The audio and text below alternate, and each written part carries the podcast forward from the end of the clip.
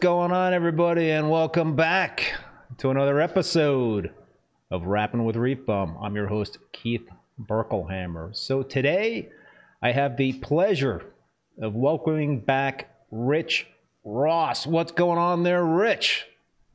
Everything's going on. How are you doing? Excellent. Excellent. Thanks for having I'm, me. uh, I'm so psyched to have you back there, uh, Rich. We're going to be talking about coral spawning at the uh, home lab. But um, let me uh, let me just give the folks a little bit of background on you if they don't know you. Rich has been in the aquarium industry and trade for many many years. How many years would you say, uh, Rich? If you had to guess. Uh, 45. Whoa, man, forty-five. Nah, maybe 40. 40, closer to 40. 40, 40 is probably more 40 is reasonable. more reasonable. he was a MASNA Aquarist of the Year, has spoken at many industry conferences, including MACNA, written articles about the hobby, and has done some groundbreaking research. Rich also co hosts the Reef Beef podcast with Ben Johnson. I'm going to have Ben on next week. Most excellent. I had to split you guys up, man. You get a little too naughty sometimes on the show together. You know, I, I ahead. I Sorry, was sorry, actually sorry. reading some comments on one of the uh, the forums, and um, somebody's like, you know, they were talking about their favorite podcasts and live streams and all that stuff. And uh, one one dude said, you know, um, everybody was talking about reef beef. One one dude's like, there's too much cussing in that show for me. I under I understand that feeling. Um, Rich also has a coral lab at home, which he is using to spawn corals, and that's what we're going to kind of dig into um, tonight. But before we start chatting with Rich, I want to thank the sponsors of this show, both Bulk Reef Supply and Ecotech Marine. I really appreciate these companies supporting the show, and I also appreciate all the support from you folks out there tuning in. I see there's a bunch of you already in the chat as usual. Pre, please, bleh, can't even uh, talk here. Please drop your comments and questions in the chat. We will do our best to get to them. So, uh, Rich, man, how long have you been involved with spawning corals? How far does this date back? Um, the first spawn I ever saw was in 2011 in the Philippines. And um, we were there on expedition with the Academy, and it was me and Matt Wandell and another guy on a night dive. And um, I just met the people from SECORE that year, didn't really know anything. And as we were swimming around, uh, I started noticing a bunch of stuff in the water, didn't think much of it. Um, swam around some more, there's more stuff in the water, didn't really and then a minute or two later i kind of went oh dear. Because i never it wasn't even on my radar you know. In 2011 coral spawning was a thing you saw you know on david attenborough programs and that was it, It- you know. So i never even dreamt i would see it. Um, and then the three of us in the water kind of realized what was happening and all started screaming at the same time and uh, it was very exciting. And then um, with the uh, and then I worked with SECORE, and I was, you know, I was in Florida, and I've been to St. Croix for working on spawn stuff and restoration stuff. And then in 2018, uh, Rebecca Albright came on at the academy and set up, and we set up the coral spawning lab. So I've been doing, uh, and Jamie's paper. Sorry, always have to mention Jamie Craggs and his and the paper. I think it was 2015. Um, he really uh, figured out what to do and made it happen. And um, so then in 2018, we did it at the Academy.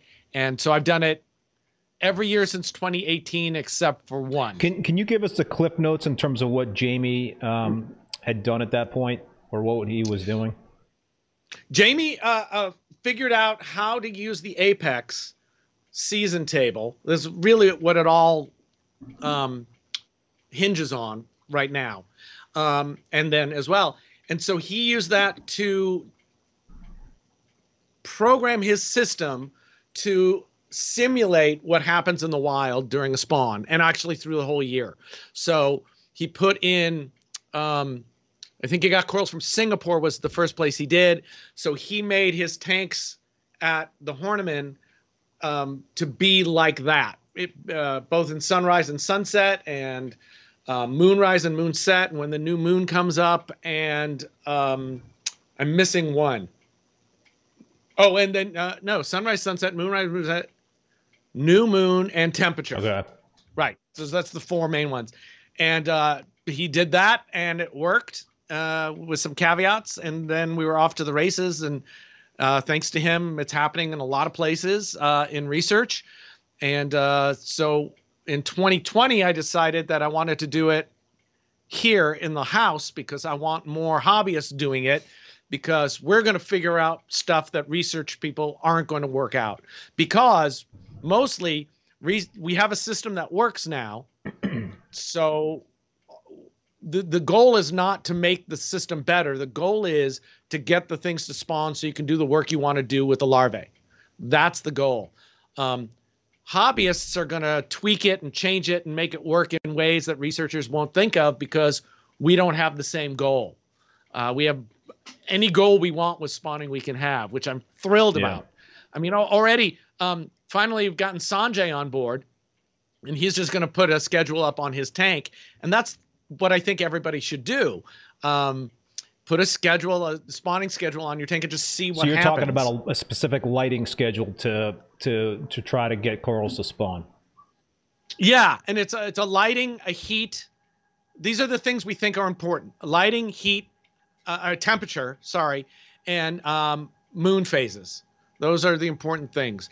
And um, so Sanjay had questions, you know, we had never thought of, and so it was great. So we came up with some new stuff, and we'll see what it works. I'm, I'm and, curious, what kind of questions did Sanjay have that you guys hadn't thought well, of?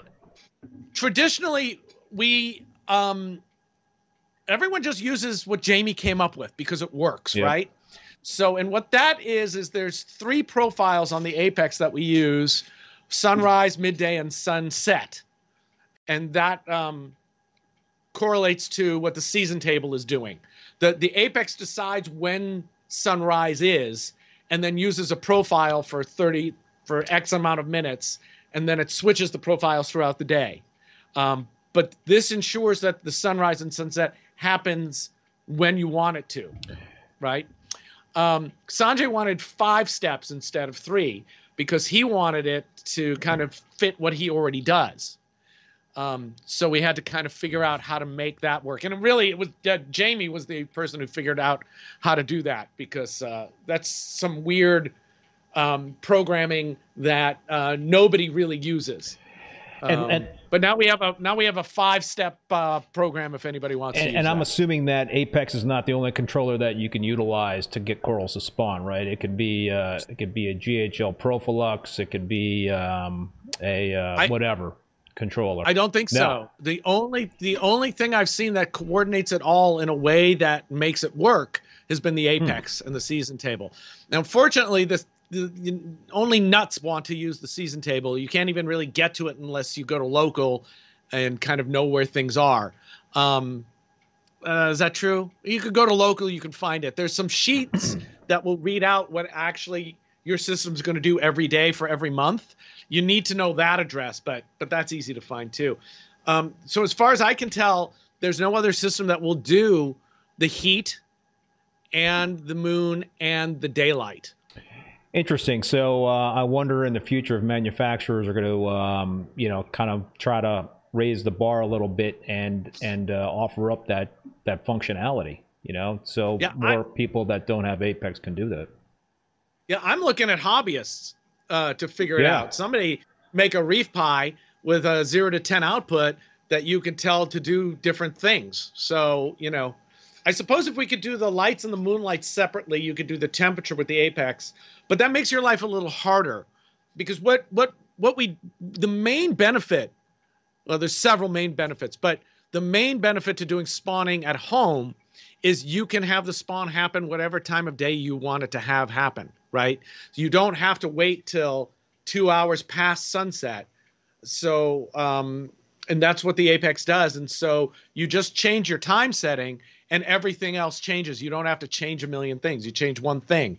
So most of the, you know, now that everything in the lab behind me is on uh, a spawning table, a season table, yeah. um, I actually slide it around to match up more with uh, what the natural world is doing where I live so it's not getting crazy. You know, it's not dark until 10 in the morning in the tanks. Right. Might as well come up.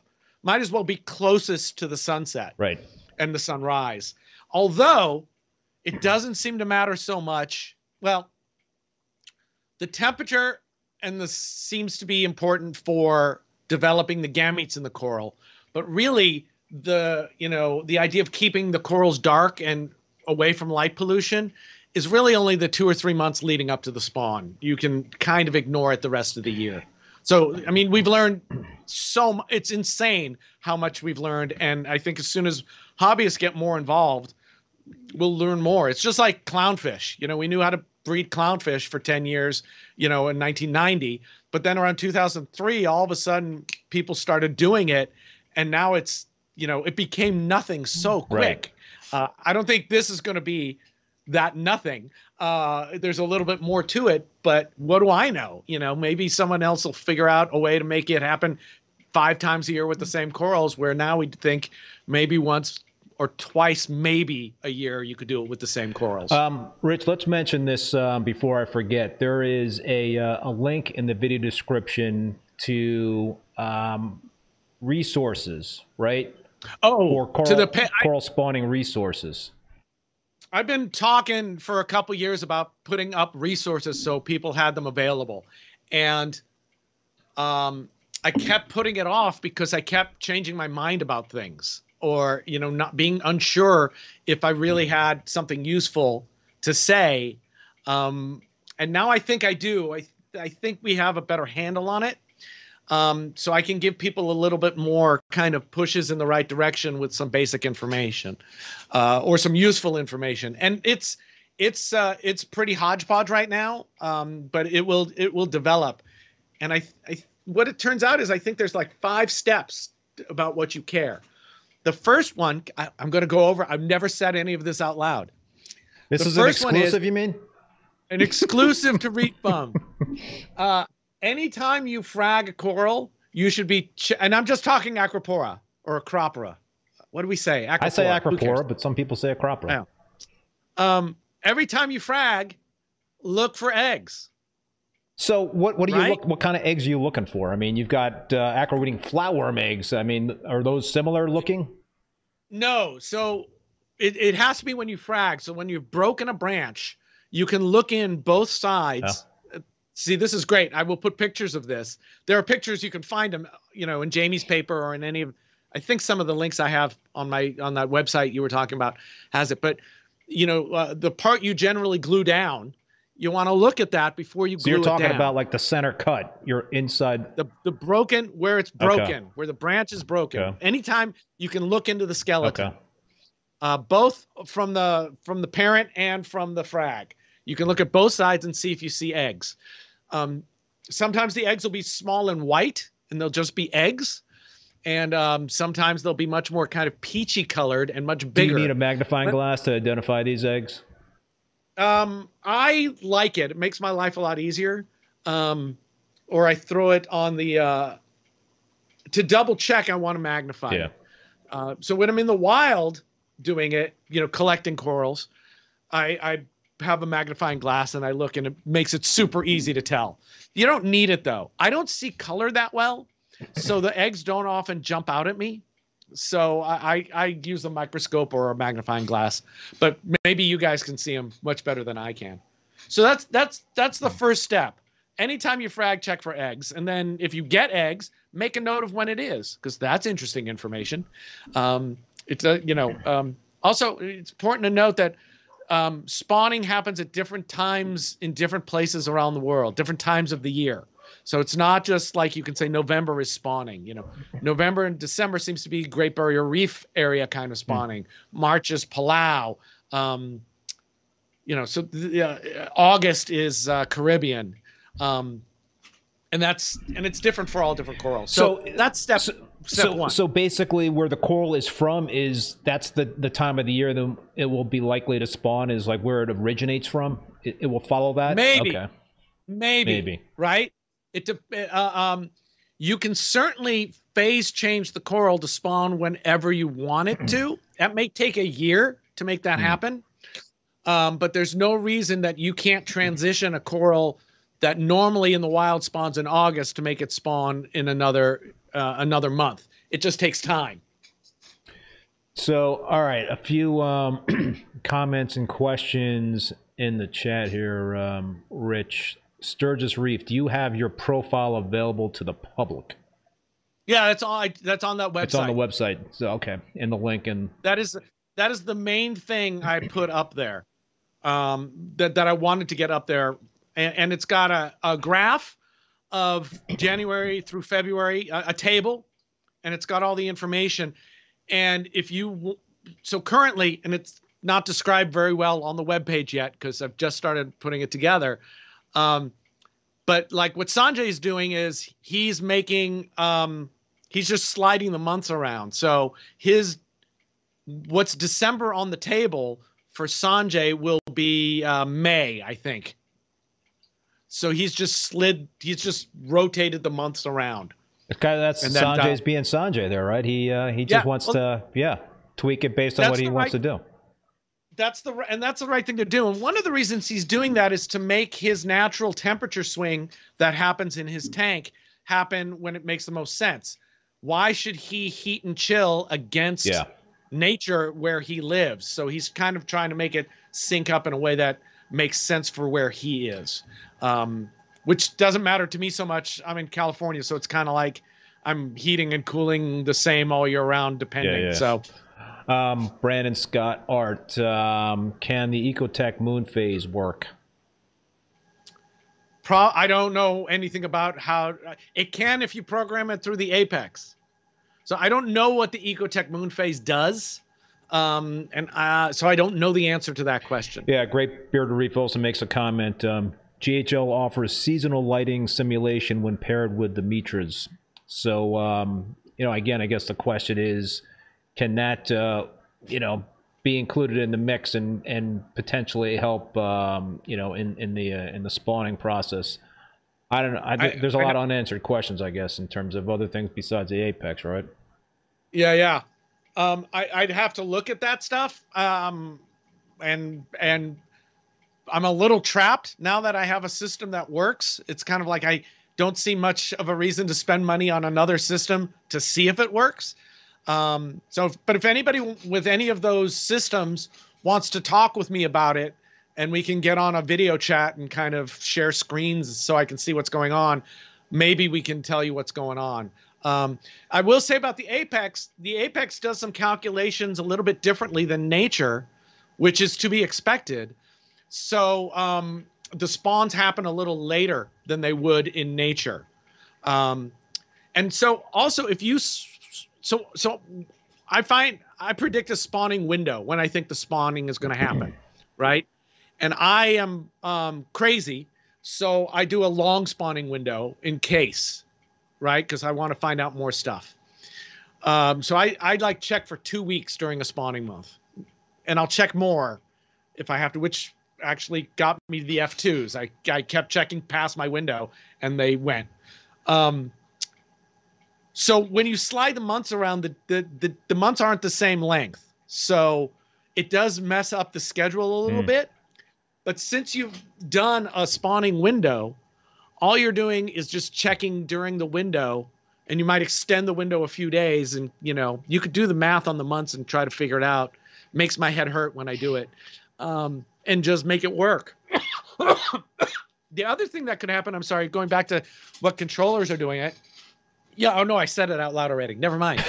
I said it. I don't need to repeat it again. I just realized I had talked. Um, was I gonna say? Uh, you just broke my train of thought, dude. You were uh, you were going someplace, and I'm like, all right, I'm gonna listen to Rich, and I'm like, I com- the thought completely. Uh...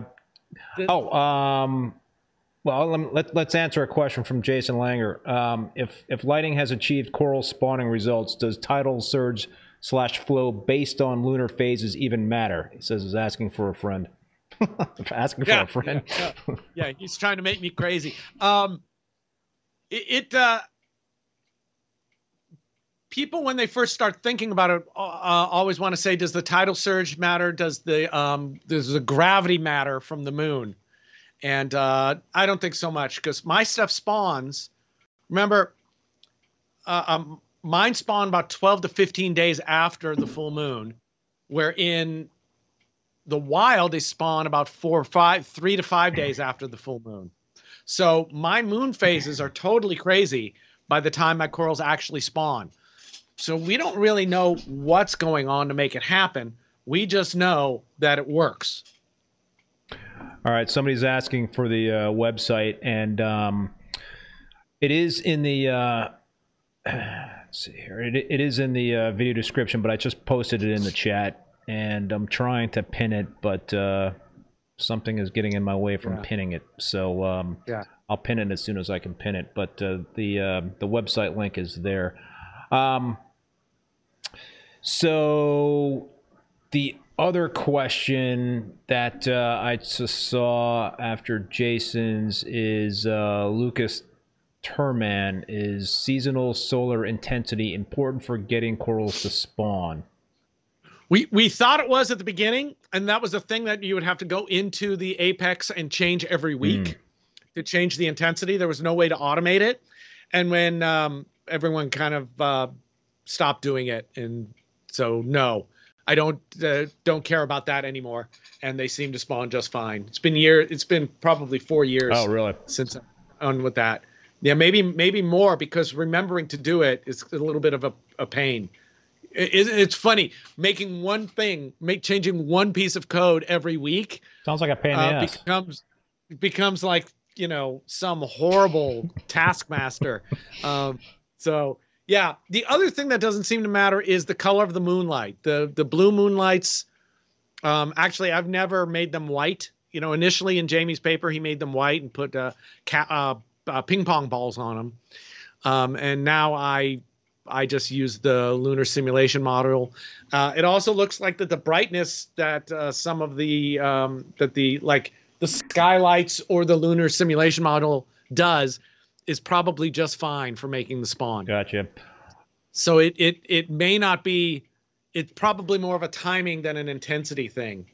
Um, but if you're worried, you can put some masking tape over the moonlights or a ping pong ball or two over the moonlights. But um, I don't really see any need to, you know, solder in new LED bulbs or anything anymore. It's just uh, we've moved along and, you know, figured out what works rather than what needs to be done anymore. So that's pretty cool. Nice. And that's why I want hobbyists to do it Yeah. more.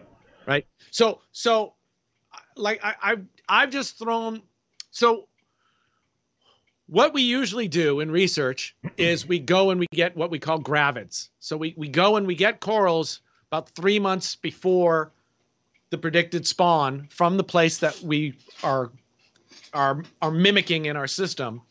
And we do that because we you know, when somebody has paid eighty thousand dollars for a spawning facility, they want it to work now. Um, you know, they don't want it to work in a year and a half. Um, so you can go and get corals that that are gravid and uh, get them a couple of three months before the spawn, and they'll spawn for you. Um, so, but what I'm doing, what I had happen here is, I had corals that I raised from gametes in 2020 spawn huge for me this year. So corals that have spent their whole life in my tanks in in these conditions spawned amazingly for me this year. Wow.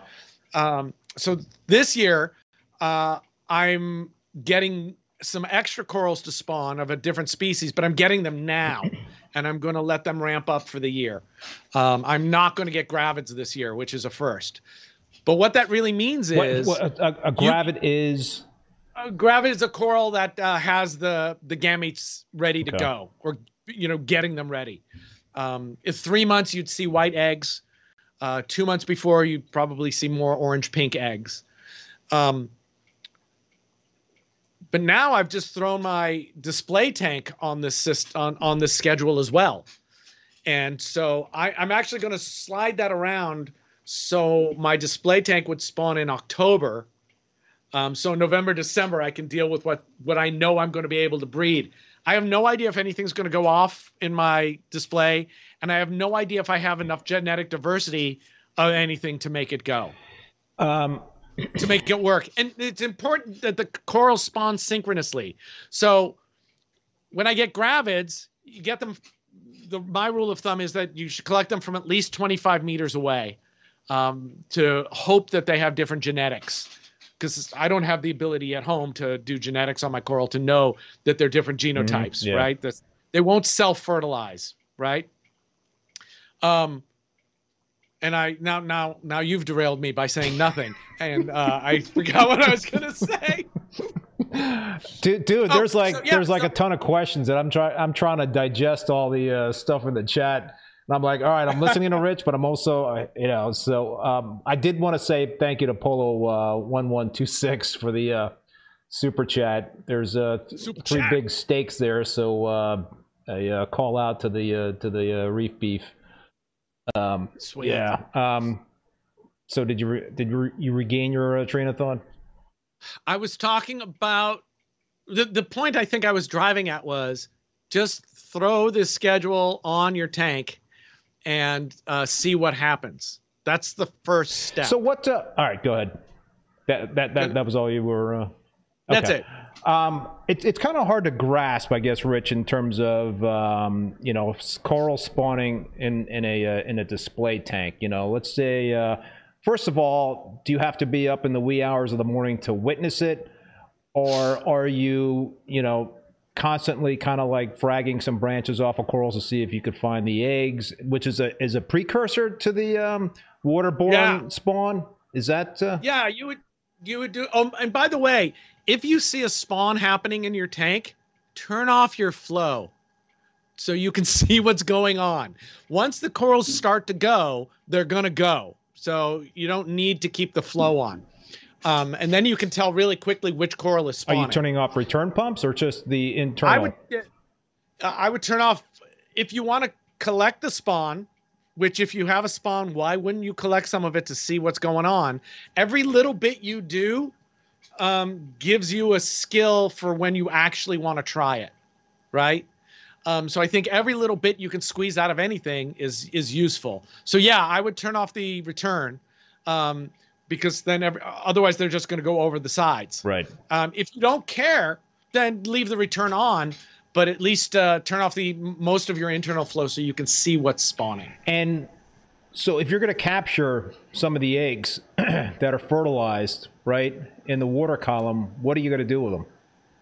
Well, the they float up to the surface. At least with a- Acropora, they come a sperm and egg bundle. So your life is actually pretty easy. Uh, I just use a cup and scoop them off the surface of the water. Okay. Um, then, yeah, each step is a is a kind of a whole thing. Um, Do you need like a separate tank to do this? you need that i don't do this in tank i do this on a table with uh, fat separators and things like that which you don't need to use um, and uh, I, I will try to get to each of these steps on the web page that i'm working on um, and keep it up to date as as it goes so but your question is you collect them Right. and then you, What are you doing after you collect you- them? you collect them and um, you want to separate the eggs and the sperm. So uh, after half an hour, or 45 minutes, they, the bundles start to break apart. And you, if you're making soup, which is what I do, I'm, I don't care about doing individual crosses. I just collect all the spawn from each species and put it all together Right. and then I start um, diluting the sperm to make the sperm the right amount. It should be like a, a light lemonade looking color, which is infuriating and perfect. Um, it is the absolute right way to describe it. Um, because Light giving you a number about how much sperm there should be per milliliter, no one can do that anyway. Um, you want it to be enough, not too much, not too little. And um, then you once you've got it to the right density you leave it alone for about an hour uh, let fertilization happen and then you're on to the hard part So th- is, it- is next- this happening like in some sort of like container that you have, like a Yeah. little uh, Tupperware container or something? I- I do it in a you know like a gravy a gravy separator. Um, it's what I learned on. Uh, there are other ways to do it, I think, and I'm going to be looking at all that this Okay. year. But what that does is the eggs float, Yep. right? And then you can tilt. It's like a pitcher, except the stem is at the bottom of the cup. And so you pour that water out, and the eggs stay at the top, and the water level goes down, right? Yep. And then you can add you know more fresh water or more sperm water whatever you want to do. And that's that's where it happens. No flow at all. They just sit there. You just let them do it. And then you put them in then there's several steps to the incubation. So hopefully then you have uh, embryos. You have fertilized embryos. And for the first half a day 20 hours you want it to be really mellow. They're really fragile. Don't shake the baby. No you know um, if you if you had a little bit of water flow from underneath you know we used to build these kreisels with the jets underwater so it would spin but nothing would happen at the surface. I don't do that anymore. I make do i have one? I might have one right here. Uh, no in my effort to make my lab not insane in my effort to make my lab not insane i've moved You that clean, stuff you've cleaned up a little bit. it's uh, but it's just a plastic bucket with um, pool noodle floats on it, and a couple of windows cut into it with uh, 500 uh, micron mesh glued into it with a hot glue gun. Okay. And I put those in. I don't know if you guys can see it, but I have these tubs here. You can do it in a tank. I can't do it in my tanks anymore because I've got too many corals in the lab. What a terrible problem to have. the spawning has been working. Um, and then I use a wave maker, Jebao really, because the Jebaos somehow make magic waves easily.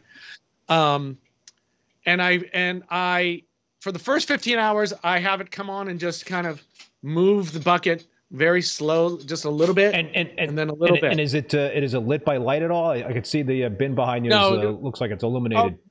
Well, now now this Different is uh, phase? three months Okay. later, totally Okay. different phase. Um, so you just have them moving a little bit because what can happen is they can stick to the the embryos can stick to the sides, and then because of the meniscus, they work their way up kind of and they dry out. Yeah. And when they when that happens, then they foul, and then you can cascade and lose the whole culture, and that's a bummer. yeah. Um, but after the first 12 hours or so, then you kind of turn up the the sloshing a little bit more because you want to you want to kind of then keep them clean. Um, and that goes on for six or seven days, depending. What about temperature? Do you Uh, need to keep uh, the water heated at a certain temperature?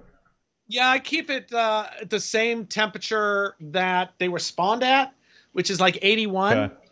Um, but you usually I drop the temperature in the parent corals as soon as the spawn is over, uh, down back into like 79, 80. Um, in in the I don't know what I have in the table. Let me see. Yeah. So in the table, you know, I'm not I'm not running my tanks at 83, 84 during the spawn because I've seen that be problematic. And that may be because they were gravids and they're not happy yet and all that kind of stuff. But I, I see bad things happen and I don't want bad things to happen. So I cool it down. Um, so I usually, your question was, where do you keep the developing babies? Keep them at like 80, 81, depending on where, you know, whatever they were spawned in, that's what I aim to keep that at. And and so pretty much you can have a uh, a Tupperware container as uh, I guess a uh, holding bin for the next phase in terms of raising those embryos to um, to the next stage of life. Yep. And, and really once, once they're not so fragile anymore, you can put air, an air bubbler in there and move and keep them moving with a little bit of air. It does, it's not, you don't want it frothing. You just want some motion going on. Um, and I'll try to do videos of that for the page as well. You know, here's what I'm looking at at this stage. Um, and then they can just stay like that. You know, if you just want to do a few of them, that's great. You can, you can do that. And, and at what point do they actually turn into hard corals? I mean, how long does that take for them to develop the um, you know that skeleton? depending on everything uh so so they become like a swimming little worm kind of looking Really? thing called a planula. yeah yeah Huh. so um um yeah corals swim around when they're babies. No shit. Wow. yeah. So Huh. the the the embryos float in the water column. They develop. They start to elongate. They grow cilia and then they start swimming and then they look for a place to settle. Then they settle and within like 24 hours they put down a skeleton. They put down they so much energy goes into that initial settling. It's it's it's nuts. And then they kind of have a skeleton. So, on a successful spawn, how many acros can you get out of a, a successful spawn? I mean, obviously it depends in terms of the size of the uh, the spawn and the, the tank that you're using for the uh, or that you're having the spawning event in, right? But um, I, I, guess uh, for for your um, home lab there, Rich, what uh, what is typical in terms of getting you know what what uh, how many hard hard stony corals can you get out of a spawn? Well, that's a weird question uh, with these mass spawning things, we kind of jokingly say you lose 99.9% at every stage. Wow. Right? So I had a really good settlement this year. I think it was like 275 substrates had settlers on hmm. them, and most of them had a lot of settlers on them. And uh, the attrition starts, and you start losing lots of them for all kinds of reasons. Now, I've been intentionally very sloppy the last two years. Um, you know what what can I get away with? How how mm. how many little bugs can be in with the babies? You know, uh, I'm not keeping them sterile. Um, next year, uh, or this year actually, at the end of the year when I get my spawn, I'm going to do this all a little bit differently and pay a little bit more attention to cleanliness uh, or keeping um, potential pests out, um, and um, more with keeping the water turned over and clean, and um, experiment with some dips on some babies. Wow. Because I think I think a lot of things, a lot of little critters are going to annoy your coral your baby coral. And I think that's why I have such high attrition. It also could be feeding um, that I have high attrition. I mean, I, as I say that, I probably still have, you know, 400 babies, you know, so it's wow. not like there's nothing there. But, um, you know, it, am I overfeeding? Am I underfeeding? Am I feeding too much? Am I not turning the water over quick enough? If, you know, there's just a million questions. Um, and I've been trying to do it as dirty as possible to see what I can get away with um, to find a reasonable level of, of of um, OCD kind of yeah, behavior. Yeah, yeah. So when you're talking about pests, you're talking about like your natural predators for acros, like acro-eating flatworm, parasitic copepods, um, pathogenic uh, I, uh, bacteria, all of the above. Yeah, and I'm even looking at like ciliates and you know little tiny uh, copepods and amphipods, mm. and um, um, you know neuter, um, uh, uh, worms, all kinds of that microscopic stuff that you really start to see when you're looking at babies a lot. Um, so I'm even going to dip. I'm going to dip the substrates before they go into the spawning uh, system, and all the water going into the in, into the settling system um, is going to be filtered as it comes in. What, uh, I'm not going to go crazy filter, but I'm going to filter what, it. What what would you be using as a dip? Um, I'm pr- I am looking at potassium chloride really lovingly, just potassium chloride. Um, I love KCl. Yeah, I. Uh, you're one of the the the the the. Uh, I look at your page about that to go. What really? What? How much am I supposed to use of this? um, so I'm doing some weird stuff with potassium chloride as well as an in tank acro-eating flatworm treatment. In tank. Um, in tank. Oh, do uh, tell. But but I, I'm just gonna float that because I I I feel like it's promising, uh, but I don't have enough to say that it's really anything yet. All right, so um, you don't um, want to like get into it. Well, I, I you squirt some of it on there and see what happens. Um, you know, I, so I've I've had some success. I turn off all the flow. I mix up the potassium chloride. I didn't even look at how how mixed I was making it. Um, it's roughly what you do, probably a little more. Yeah. And then I use a little pipette. Yep. You know, a little plastic coral. That one I have you know the little plastic ones sometimes you yep. get. And i don't i don't blast the coral. I drop it on the coral. I let it kind of settle on the yep. coral and hope the density doesn't make it just pour off. And i've had some i mean i've looked under the microscope. It absolutely kills the flatworms. Yep. Um, and when i base them a few minutes later in the tank i've seen some dead flatworms come off. Um, i'm actually worried now that i'm ahead enough of the flatworms that I'm not going to be able to test this anymore. um, but we'll see. But I, am liking the potassium chloride. The corals don't seem to care at all. No, so, I, it, it seems to be very gentle. I mean, I've done potassium chloride dips for um, weekly for months on frags and um, maybe lost one or two frags. So Yeah. it's, it's gentle. I'd love to be able to. And again, I want to test it. I want to make sure it's killing the things I want it to kill. If it's not killing them, I don't care. But how great it would be to just bomb the entire thing after settlement, Mm, kill off everything, do a 100% water change real quick, and move along. right. Um, so that's that's what I'm that's what I'm hoping. Yeah. A um, couple more questions in the chat. Uh, getting back to uh, Messiah Mitra, if you could control coral spawning, does it mean you can let them spawn more than once a year? Uh, it looks like they need six to eight months to develop their gametes. So mm, probably not. Um, the work on on gametogenesis, it's called, you know, is is is is behind the spawning work. So uh, I, I'm sure gaps of that knowledge will get filled in as we go. And and I want to say, there's a lot of moving parts to this. For each step, there's a lot of moving parts to this, uh, and it's taken me all this time to be able to kind of conceive it in a way that makes some kind of sense to tell people.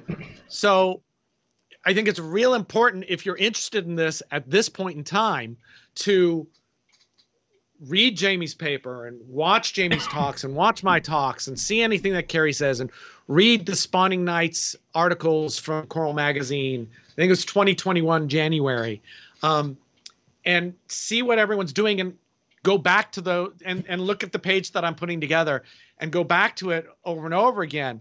It's there, there's a lot going on, and each step is its own world of terror and awfulness and um and skill. So um you know don't jumping right into it. You can do it. Meckley's jumped right into it, and he's that's crazy and it's awesome. So you can do it, but uh, that way. But you can also give yourself a huge break. You know, so what's the Sanjay method for this year? Well, great. I've given Sanjay another damn method. Um, the Sanjay thing is he just wants, and it's the same thing I'm doing. I just want to see if I can get my display to spawn. Oh, that's what you asked. Do you have to be up at night Yeah. to watch the spawn? The beauty of the of having all of the parameters that you care about being controlled by one controller, the Apex in this case, is that if I want the spawn to happen on my schedule a month or two before the projected spawn, I just make sunset to be at if I make sunset in my tanks to be at noon, the spawn's going to happen at 2:30 Oh, right? I don't do it that way. I have the sunset be about four o'clock, five o'clock actually, and then the spawns at seven so thirty. lights are out at 4:30. lights are out at four thirty, and uh, the tanks are covered up before sunset, right? For the two or three months before the spawn, not not the whole year. Um, and the reason why I have mine go off at 7:30 in November and December is because the real sun has been down for 45 minutes at that point. So I can open everything up and I'm not worried about light pollution. Right? if if I did it at two o'clock, I would have to these windows next to me here, I would have to black out um, so I could do the work I needed to do. Right. No reason not to do that if if you don't want to. Um, Sturgis Reef. I mean, if you want to, if you want to. Um, Sturgis Reef is asking: Is spawning still likely to happen if you only adjust the moon sun cycles and not the temperature? I don't know.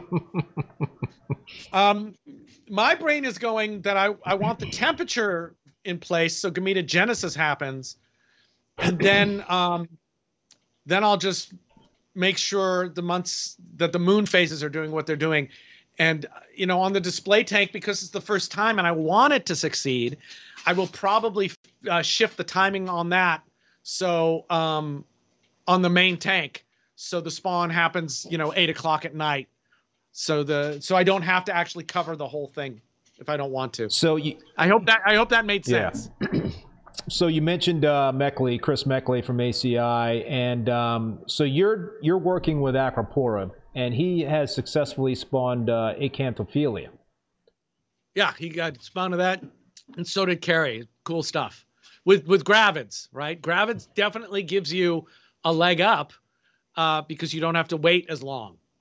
But you got to get gravids and hope they're gravids and hope they're shipped well and you know hope they adapt well and uh, you know it, it definitely can work so it's great. Is that going to be a whole nother industry, a whole nother business in terms of gravids, being able to purchase gravids? i don't think so. No. it's uh because i because we don't need it. Um yeah, i think hobbyists don't need to do that. You you can you can set it up. Hopefully you know we'll see this year. Um you know i've got strawberry shortcakes i'm going to try to spawn. Cool. and um, boy, oh boy, it's a lot easier to get them uh, in January or February uh, when they aren't full of eggs, and let them adapt and hopefully, you know, go through gametogenesis in the next months here. Um, that's that's a lot less stressful on the coral, in my opinion.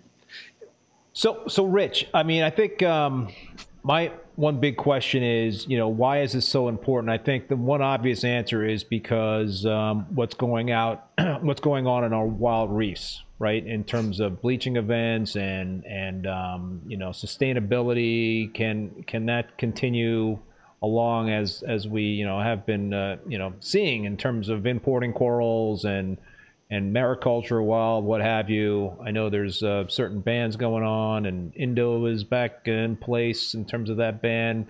Um, but uh, there's going to be some Solomon Island imports, and and uh, Fiji is just opened up, so that's all good news. But um, why should the hobbyists be um, excited about spawning coral in their um, display tank?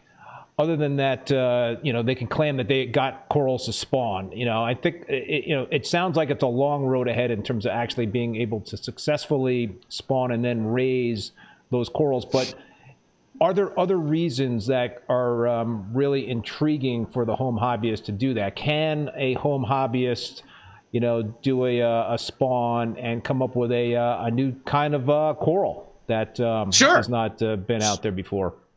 Sure, we you know it's it, you know uh, hopefully we'll have you know like Juggalo acropora and uh, Ice Storm acropora and Juggalo You know, acropora. long tailed, you know, acropora. You know, those are all You're talking clownfish, names. clownfish, You yeah. know, um, uh, you know, some of them were hybridized. We think uh, acropora at least is pretty plastic, so maybe a lot of them will hybridize. You know, I'm going to make soup with some. Of, I, I might have three species spawning this year. Uh, I will definitely do a bucket of soup with all three gametes, and then kind of see what happens. Um, but yeah, uh, and also any any any way that any of us figure out to make the process easier, faster, more robust uh, is good for everybody. Um, and also, you know, I guess you know, maybe I'm appealing to you know the the the slice of the hobby that um, is a little bit insane, more insane than the rest of the hobby. You know, it's the same kind of people who are doing the fish breeding, and you know, you know, only a crazy person like Matt Pedersen is going to try to spawn, you know, orange spotted filefish. only a crazy person like Todd Gardner is going to do Rainfordia opercularis. You know, it's it's really cool and interesting. Um, and every hobby with all animals always ends up breeding. It's always a thing you do. It it it it shows that the animals are healthy. It shows that we understand them better. Um, and it's friggin' cool, man. Yeah. It's just insane. 10 years ago, the idea of having a successful synchronous spawn that led to actual baby coral in your house, you know, you, you would have been looked at like you were crazy. Yeah. And in in less than 10 years we're doing it. And that's really cool. It's not for everyone. I mean, uh, that's a that's a really um, I think an important point that I'm trying to nail home about the hobby. Um, everyone's hobby is particular to them, right? If if if you just want to have some corals that you like and you kind of mess around with and see what they're doing, you don't need to do any crazy system. You could just do bare bones, easy peasy, and enjoy what you've Yeah. got.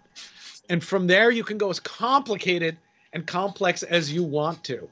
Um, you know, will will coral spawning get folks to spawn to try to make money to sell the babies? Sure, sure. I'm okay with that. Um, uh, I I would I, I I'm very excited about people doing it just cause. Yeah. You know. Yeah. I mean, it was the same with fragging. It was like you know that was not really understood when we all started with that, and it just, you know, you know, micro fragging became a thing. Uh, you know, because a paper was published at it, but the hobby had been doing it for 15 years. So that kind of stuff is really exciting to me, and I think there's a lot of smart people in this hobby coming at it from different directions. So the more folks do it, the more information we can get, and the easier it can be for everybody. Yeah, and even like the grafting of corals is a, is a pretty cool thing, you know, and and people Sure. are taking it uh, to that next level too, which is uh, is is pretty neat. And and um, yeah, listen, man, I think uh, anything that we can do to help the sustainability of this uh, this hobby and um, you know link up with science and and and try to like learn stuff as a um, as a community and if we could help the scientific community or vice versa more power to us right Yes, hundred percent more power to us. I do think we we want to. I want wild collection to be more sustainable and more responsible, because I think that's got a lot of. It does a lot of good in the world. It it it makes those resources, um, more precious. People want to save them more because they're getting something out of them rather than subsistence fishing. Um, but I would also like to see it, you know, be more responsible and more sustainable. is it possible to um, that spawns can be induced in the wild to help reefs recover from bleaching events? Is that something that can potentially you know work? Or is it just tough Well- because of uh, not, not being able to control all the uh, variables? Well, if if the corals have bleached before spawning time, we might have a real problem I mean, can you bring in though, like uh, you know, replant uh, corals in in those uh, bleaching zones and potentially induce spawning? Yes. Well, you you would you would get new corals in there and then let them mature up and spawn on their own. Um, there would be no reason you wouldn't need to induce them because the the natural world will do it itself. Um, but the issue is with that is it's the same issue as with all coral restoration. Um, if the corals could grow there, they would be. If the corals are dying there, there's a problem that's got nothing to do with the corals. Um, so you know, you know, somebody made a, a, a, a if an orphanage is on fire, the response can't be to put kids in different kind of fireproof pajamas and push them back into the orphanage. It's you know it, that's not a good way to deal with a fire. Um, so the reason coral scientists are working on restoration is because they're coral scientists and that's what they know how to do. They know how to work with coral. They they they don't want to be working on restoration. they you know, but you know, coral scientists have got really no ability to help to deal with coral with with runoff or other you know human-made impacts to the reefs. So it's it's all the coral researchers I know who are doing restoration, you know, know, you know, that we're trying to do something insane, uh, and we know what the problem is, but it's very hard to get any traction on actually fixing the problem. Is there any risk to um, us doing coral spawning in our uh, home aquaria to the uh, wild reefs in nature? I mean, creating these crazy variants and and uh, um, somehow that um, you know is has a negative impact on the environment. I mean, is is is that um, possible? Like, you know, I guess there's uh, you know stuff that happens where you get invasive uh, species, or uh, people have. Um, fish that get released from their freshwater aquariums into um, ponds or lakes or what have you, it just messes up the environment. I mean, is that something that's even like remotely possible with spawning corals and the different variants that we can potentially create? uh, only if somebody puts them out into the wild. You know, there's always the danger, and this happens in Florida from time to time. I hear about you know schools of purple and yellow tang in Florida. Um, you know, and most Banggai cardinals are are in the wild are not from the area where they're endemic. They're you know uh, from different places in the straits. So uh, um, there's always a danger of of messing up the wild world. Um, and I used to be really staunch about, you know, if you release your pets into the wild, you're a jackass. And I still kind of think that that's true. Yeah. Um, and at some point, though, scientists will scientists will probably let go of that. And you know, when all the corals die in the Caribbean, and there's you know there's no more stony coral, you know why why not release um, corals from other parts of the world there just to try to get something going? But you know, mucking with ecosystems has all kinds of unintended consequences. Yeah. But but we may get there, man. You know, if the Great Barrier Reef bleaches again hard this year and then bleaches again hard next year, you know, that's not good. Yeah. I mean, that's really not no. good. The the problem with the bleaching is that there's fewer and fewer parent colonies to spawn and repopulate the reef. Um, that's that's uh that's not good. We should talk about something else because I'll get all I'll get all depressed. Right, that's what the uh, the Coral Biobank is all about, right? They're they're trying right. to collect, um, you know, acropora from from um, you know that that are um, um, natural uh, part of the, uh, the the the reefs out there that are endemic to the uh, to the reefs out there. But there, are, I think the the plan was also to collect corals from uh, from hobbyists. Uh, yeah, um, I, I think so. You need to. There's an issue with pathogens I mean, that's the real. Besides the the naughtiness that invasive species do themselves, they can also bring disease. Um, you know, but but the work that's being done to freeze coral sperm and eggs and even planula, once that gets figured out, you know, we're in we're in better shape to have a bank. Uh, you know, we don't a living bank is hard. Um, a frozen bank's a lot easier. So I, I am feeling good about that direction. I what I, what I'm seeing people do seems really uh, inspiring and successful. Um, Northwestscapes has an interesting question. What about like um, non-photosynthetic LPS like dendros? You know, how uh, easy are they to spawn? You know, I don't know. In the display tank, I have three species of Tubastrea that there are babies all over the place in my tank from all three species. Um, the dendros, never seen a baby dendro. The javanea, never seen a baby javanea. So I'm not sure what's going on in there, um, and I'm not sure uh, if I have the capacity in my tiny little lab here. Although my wife has made some insane ideas for me because she loves me, um, you know, of of paying attention to that. Um, you know, there's there's several places I could put more tanks, and it might be nice to put NPS in there and actually get an idea of when they actually spawn versus when they just release planula. Gotcha. Um, one thing we didn't talk about, Rich, is uh, water parameters. Are there any um, key water parameters besides temperature that the uh, home hobbyist should be aware of?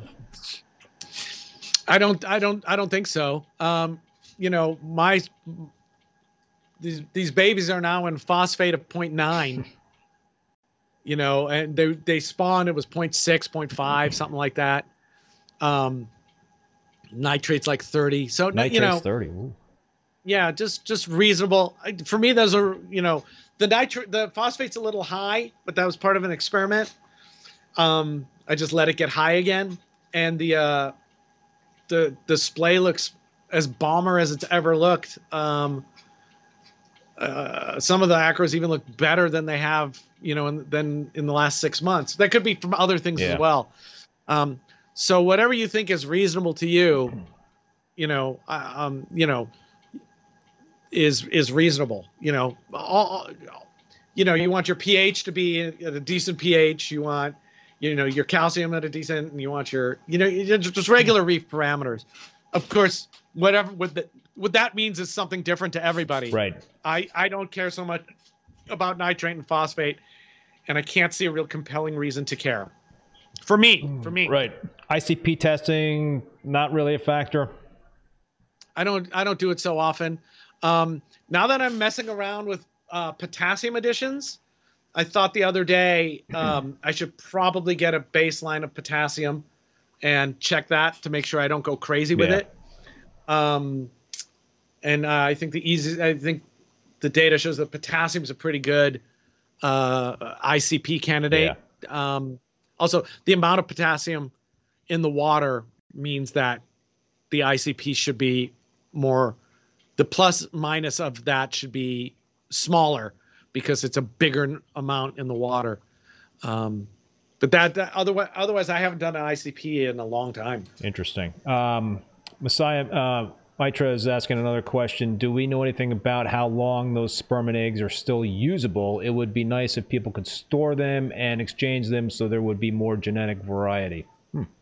Yeah, there's cryopreservation is the is is the way to go with that. Um, you know, it's not like you know the sperm and eggs after 24 hours are not going to be anything anymore. Um, but if we can cryopreserve them, it's great.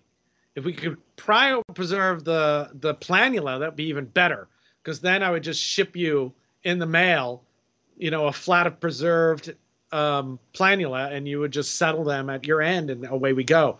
We have shipped uh, them live. We FedEx them; they do pretty well. Um, so we you can ship planula around. Um, probably better to ship them than to ship newly settled corals. Gotcha. But yeah, but if you know, how cool would it be to go, you know, to order up, you know, I want I want sperm from the O2, you know, from, from the 2023 spawn of the hyacinthus, and I want eggs from the 2027. And uh, mm, what a delicious bouquet! I'd, I'd love I'd love great. to see a spawn with a uh, with a uh, Oregon blue tort and a Tyree purple monster. That would be pretty cool. That would be good. Oh, purple monster! I haven't seen any purple monster out here. It's one of my favorites. Oh well, you know we uh, well I have one, dude. Oh yeah. well, we'll yeah, talk. We'll talk. of course, I'm getting out of the shipping business, but you know, I I, I know. Yeah, we'll, we could... I'll make it worth your while, whatever that means. That sounded so dirty, and I don't mean it to be. Um, just don't ship from Vermont. Laugh out loud. Yeah, right. Um, did we talk about food for raising the embryos? Yeah, food. We didn't talk about it, but food Food's another thing. Um, and uh, I want to look at that more closely this year, uh, if I can. Um, you know, like I talked about, you you lose a lot at every stage, or you can lose a lot at every stage, and I've been sloppy on purpose. Um, so I use um, a lot of powdered foods. Um, I like golden pearls a lot from uh, Brine Shrimp Direct. I think uh, golden pearls. We used to use that, you know, a lot back in the day. Uh, but it's still produced, and I love to feed my corals that, and it comes in all different sizes, so that's good. And um, you know, Benepets and Bena, I guess it's Benereef, and um, the um, Reefroids. Yeah. Uh, I use that. Uh, I like to use live algae. Um, I was, uh, I didn't, I don't think I fed enough early on this year.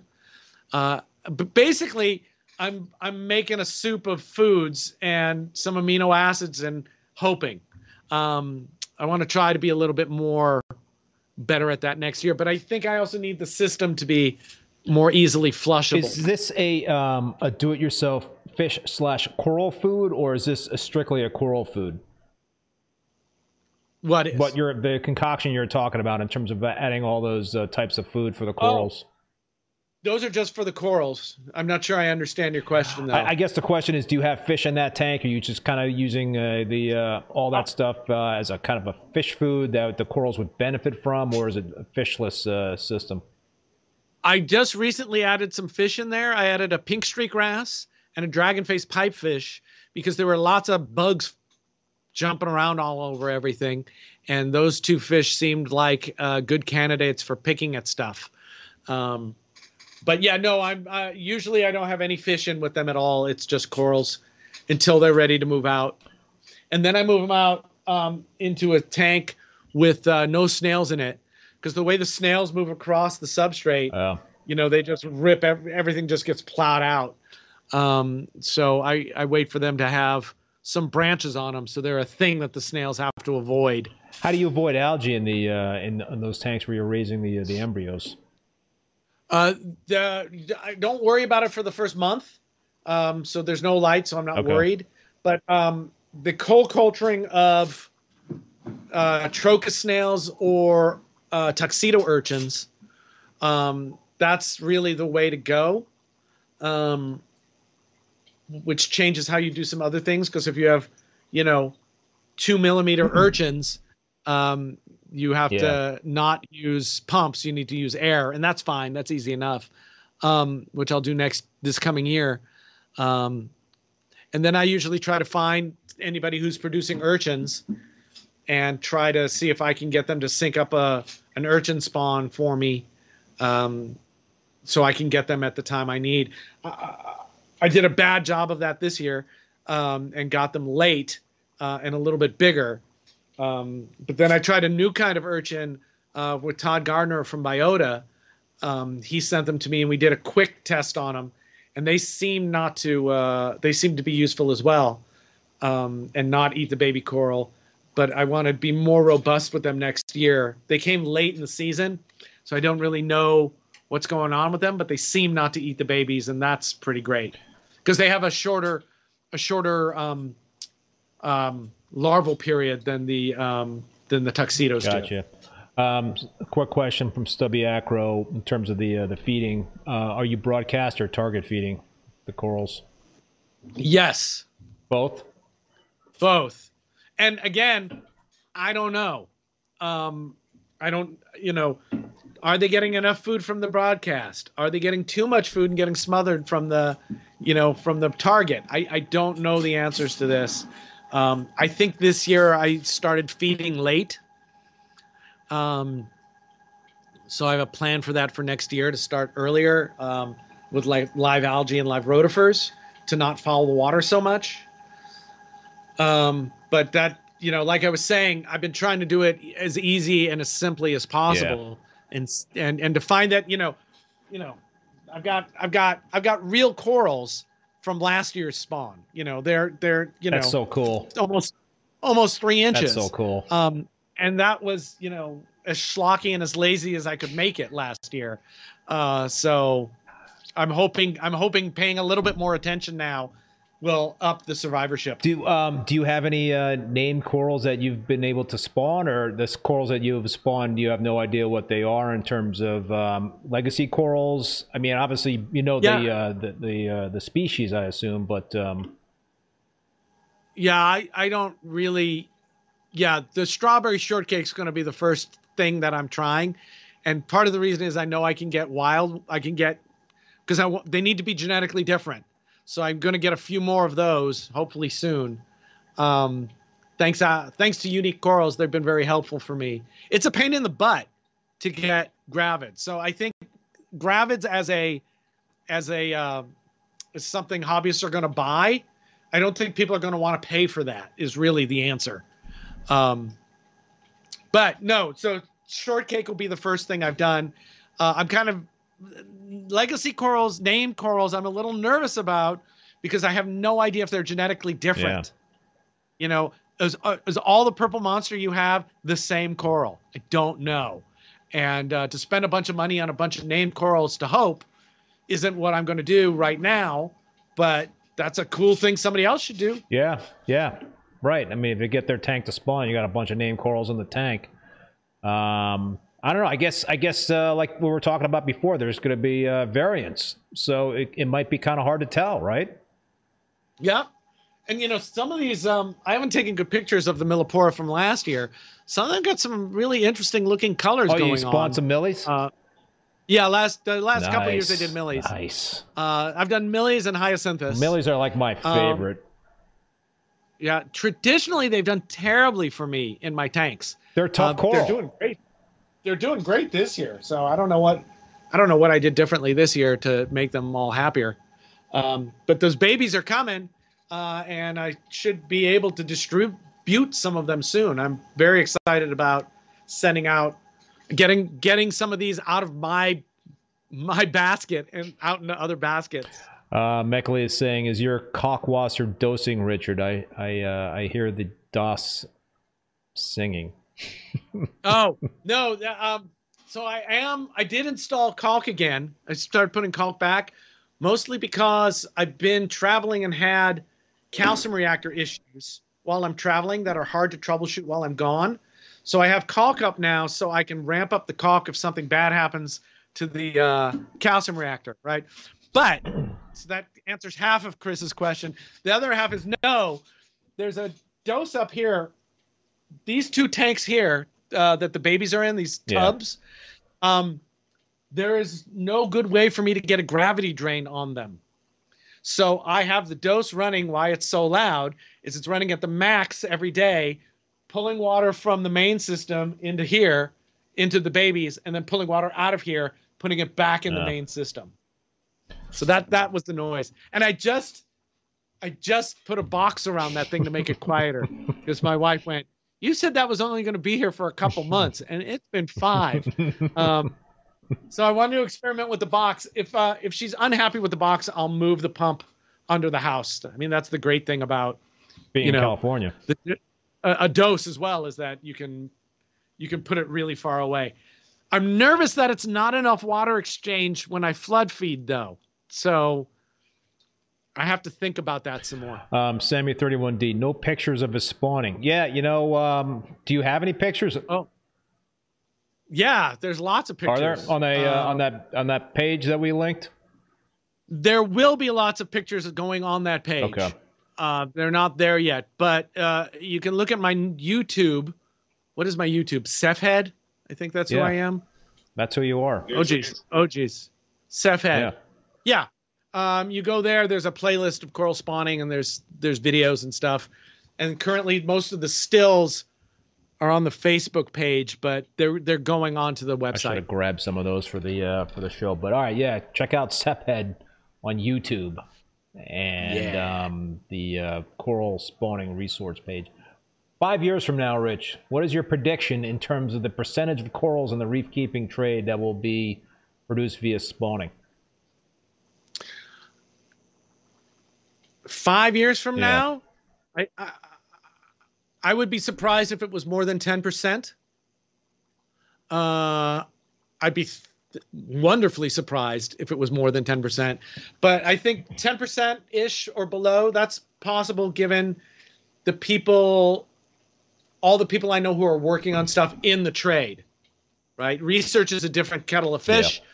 Yeah. Um, but, you know, I think it's the way to go. And it may be the smart way to do it is to you know for things like acros for branching stonies not you know not the single polyp stuff is to do what i'm doing here which is you know spawn them then let them grow out for a year or two and then treat them just like their their brood stock for um, fragging. Yep. Snippy snip yep, snip. yep yep. Nah, this is really cool stuff, man. I mean, there's just so much to, um, I guess, to learn, and and you've been doing it for a very long time, and it sounds like you know, there's still a lot of unknowns in your head in terms of, you know, the uh, best practices for this stuff. But obviously, you've learned a lot. Thank you. And yeah, and, you know, I'm not even sure what Jamie Craggs is doing now. I'm not really sure what Keri uh, O'Neil is doing now. Um, I haven't had the time to go out and see them during their spawning. Uh, you know, and even if they'd have time to let me be there just to fly on the wall and watch processes and things like that um, so there's there's there's a, a lot of researchers doing some work and i'm sure everyone's got their own pluses and minuses. Um, you know i'd love i'd love to get together with some people you know I, with those two because they're i think they're doing it closer to what hobbyists would do right. and really go okay well, you know and sit around and have a meal and go what are you doing? What are you doing? What are you doing? Um, you know, and Rebecca Albright too. So, yeah, I think I'm the only one who's bouncing the babies, and it just seems so much easier uh, than any other way I've dealt with the babies. Um, but maybe we figured out now that you don't have to do anything; you just leave them. So, you know, there's all kinds of stuff going yeah. on. Yeah, there is so much to learn uh, still, um, and that's why I want more more hobbyists doing it. The more you guys and people, the more you folks out there do it, the more crazy chances you'll take um, that will inform us. So please, if I can help, let me know. And if you do something, please let me know. Um, you know, figuring out why you have a spawn if you don't even have moonlights on your system would be really cool to know. So, you know, when did it happen? When did you get the corals? What time did they go? How long have you had them? You know, all that kind of even even just that basic information might tell us something. Um, Stubby Acro is asking, will you share the details of your setup in that link? Yeah. Okay. Yeah. Although, you know, the the yes, I, yes. I, why I was thinking was because the the setup for the coral for the parent corals is pretty straightforward, but I'll share that for sure. Uh, and then the babies are going to change this year. Um, so I'll actually have no idea if it's actually going to work till after this year.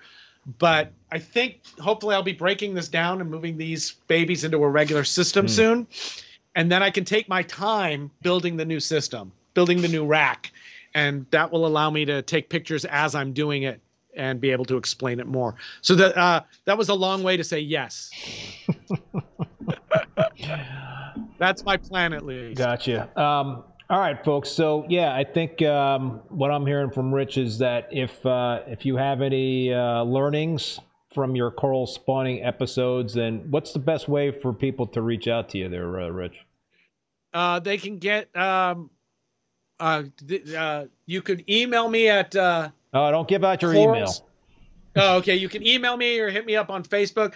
Get, there's a million ways to, if you to get in touch with Rich Ross, Richard Ross online. Um, just get in, you know, you can go to the Reef Beef Discord or, you know, wherever and get a hold of me or, or email email Keith and he'll put you in touch. Um, but yeah, please let me know what's going on. Uh, it, we're we're at such a um, such a starting level for yeah. this. It would be really nice to try to capture as much as we can as people start getting into it. Um, Beckley mentions a uh, mentions something interesting. The things you can find in your aquarium water when you look under a microscope during the spawn is pretty cool. Um, I have a microscope. It, it's pretty amazing what you can see using a microscope when you put certain uh, you know critters under there or, or frags or coral or, or what have you. I think that's worth the investment for everybody is to is to pick up a cheap microscope or something because just the life that you can see under that thing and um, I don't know. I think uh, it's it's just kind of it, it, it's a neat thing to have, and it's a science thing, and and um, I don't know where I'm going with this, Rich, but. Uh, yeah, I, and I, I, I use the microscope more as a macro lens than as you know. I'm not putting anything on a microscope slide with a cover slip, and I'm looking at teeny, teeny, teeny things. I'm looking at small things, um, and I'm using it like it's a camera.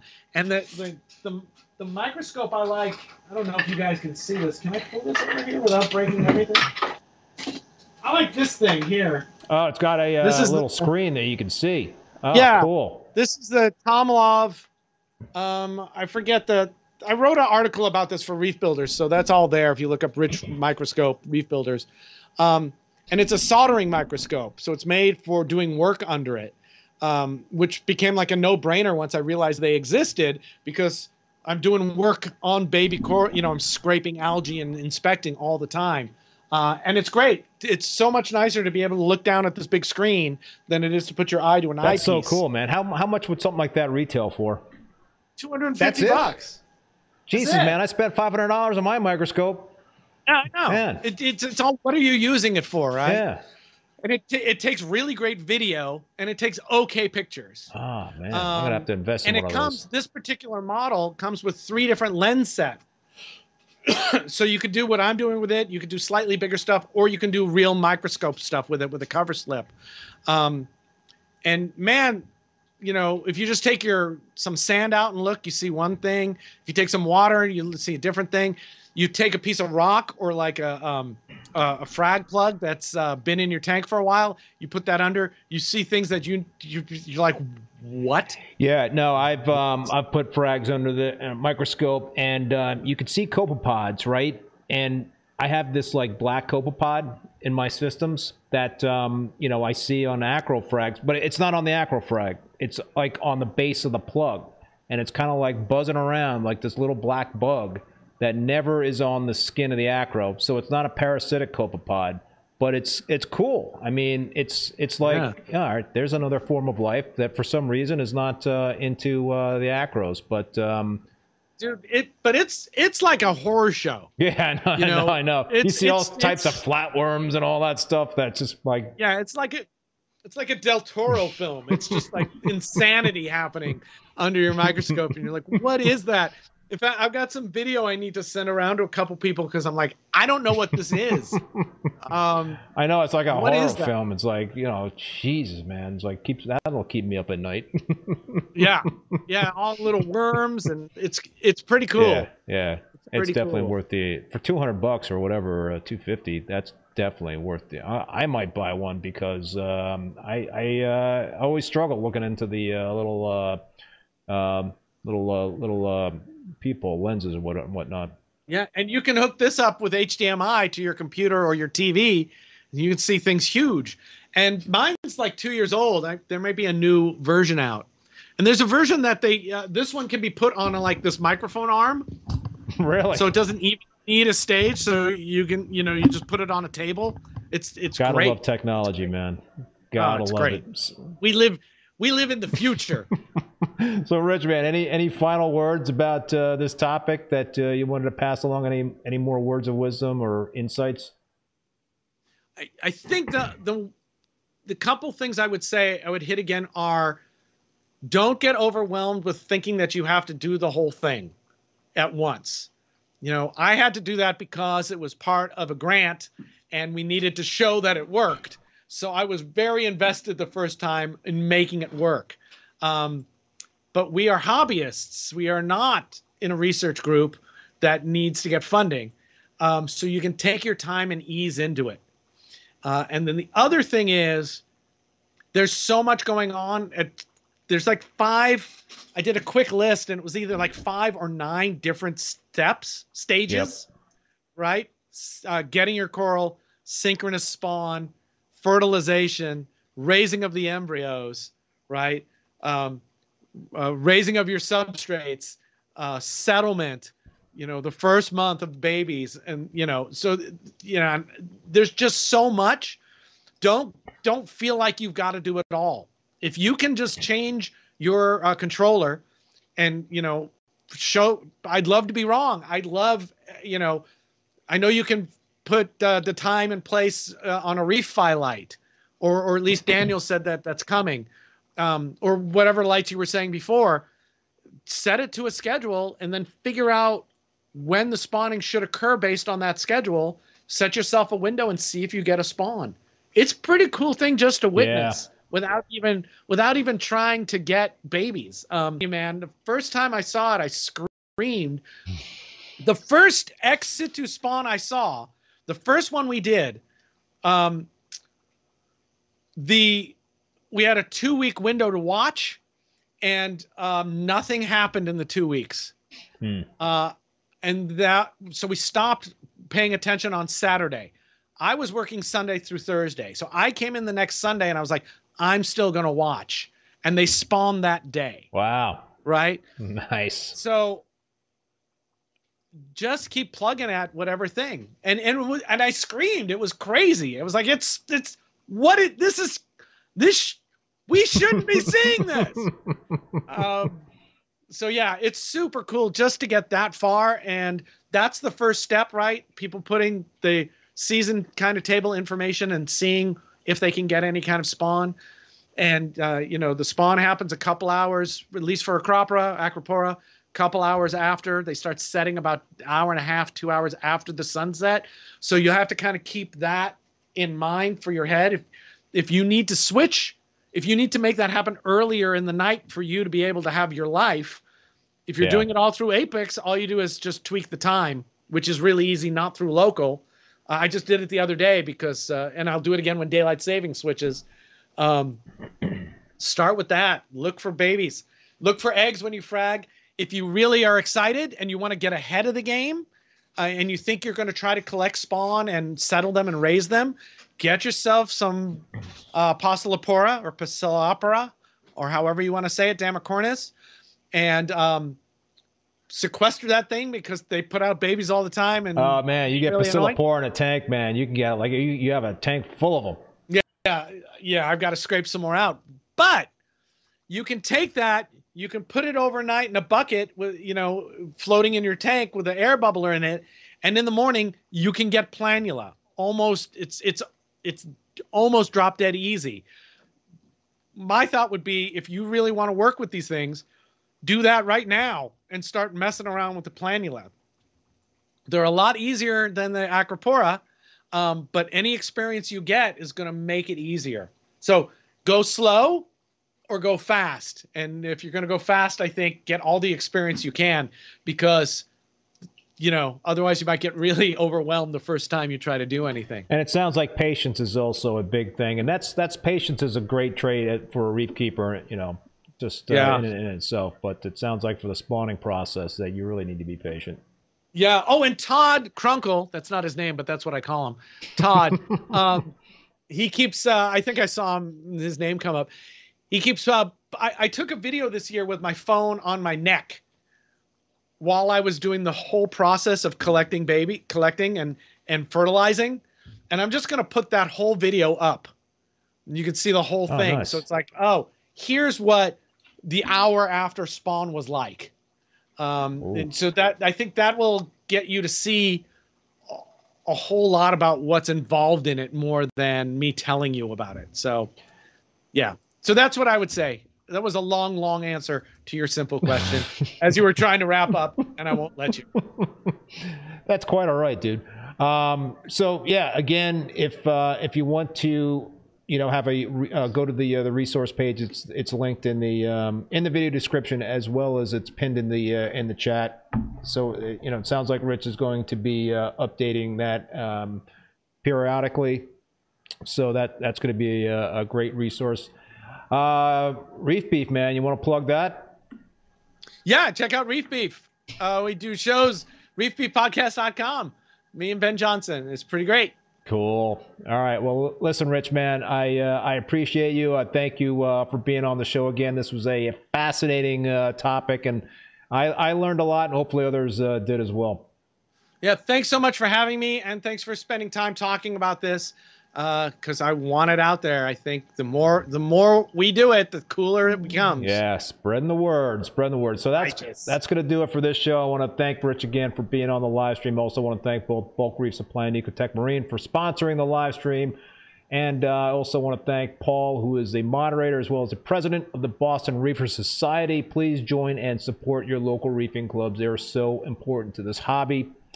Also, want to let you know that all episodes of Rap on the Reef Bum are available as podcasts on Spotify, Apple Podcasts, Google Podcasts, Stitcher, and Amazon. My next Rapping with Reef Bum live stream will be on Tuesday, February 27th, 7 p.m. Eastern Standard Time. My guest will be Ben Johnson from Captive Aquatic Ecosystems as well as Reef Beef. The name sounds so familiar. Yeah, doesn't it? it uh, uh, he's been on before, I believe. But uh, um, you can check out the full upcoming schedule of guests on reefbum.com under the YouTube section. Until next time, be safe, be well. Later.